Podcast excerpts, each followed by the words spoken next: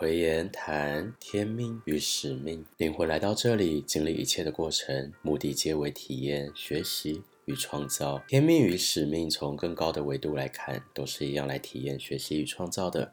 但是降低维度来直指一般人所谓的同龄人喽。其实我从来不用同龄人这个词了，因为灵魂在更高的维度统称意识，而一切都来自于意识啊。每一个人也都拥有感知能力，并且只要愿意，意识都可以相通。现在以一般人的定义来做解释，使命型的人，我们可以理解成灵魂设定的体验，来到这里就是想要体验这些事情。通常使命型的人渴望大量帮助人或世界，制造更多的光，然后就会发现，在帮助自己的过程中，也能够帮助到别人。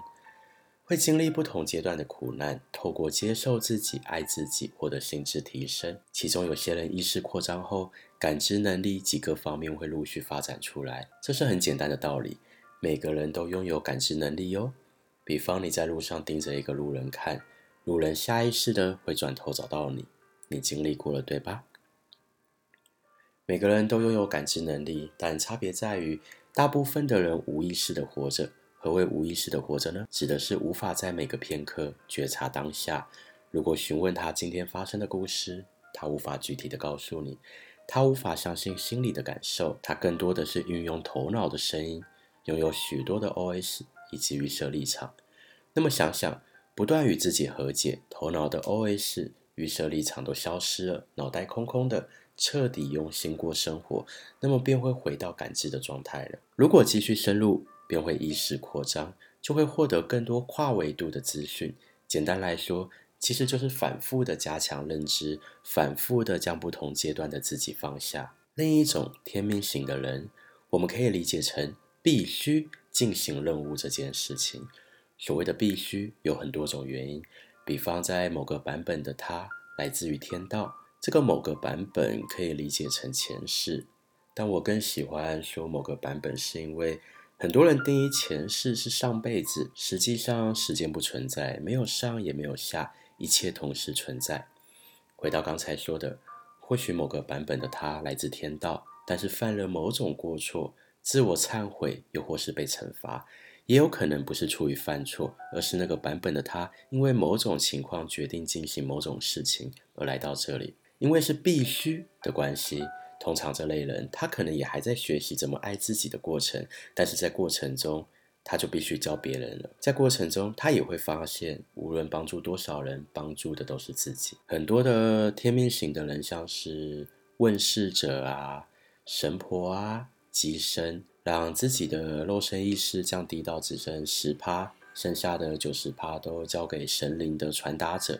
都来自于天命。也有一种天命型的人，因为意识还没有到达更高的维度，却需要换得更高的维度的能力，那么就必须用这里的第三维度的体验去交换。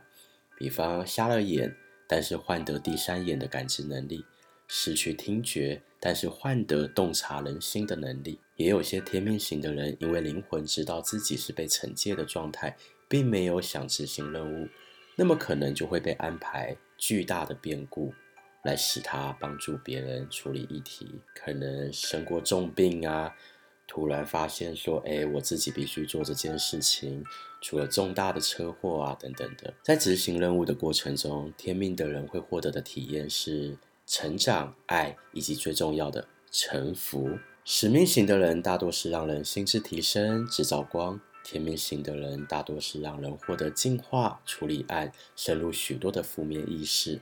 其中也有许多原本是天命，进行完任务后，慢慢的臣服而成为使命型，自己决定要继续进行的状态。然而，无论是哪一种类型，甚至单纯来体验生活、体验痛苦、体验情感、体验快乐、体验爱情的灵魂，终究是回归自己，在整体的过程中看见自己。最后与大家分享的是：天地之大，先天为用，而后复始。方而开之，先天为用，先天的意识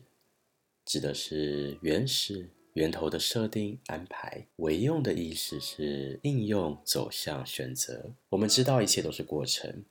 而能觉察到这点的人，就能够放下前进。反之，会持续的逃避、责怪外界及预设立场，造就了批判、索取、自怜与自责。我们知道一切都是设定，能觉照这点的人，能够开始为自己进行突破，获得更多的平静、成长体验，带动周围的能量与震动，在帮助自己时，也帮助许多人。反之，会怨天尤人，持续滞留在循环的过程中，犯同样的错误，发展同样的情绪，遇见同样类型的烦恼与人事，我们统称执念。我们知道一切都是安排，能觉悟这点的人，便会透过改变来安排自己的丰盛体验。反之，将陷入集体意识的剧本内，大多是恐惧。或是被安排进入他人的剧本内，成为他人剧本的生产者，配合演出。那么最后，祝福大家好好享受你生命中的一切体验。或许有些事情你觉得很辛苦、很难受，但换个角度，试着不去责怪，而是把它当做生命中的教练，问问自己：透过这些事件，让自己学会什么呢？那么你就能够舒服自在了。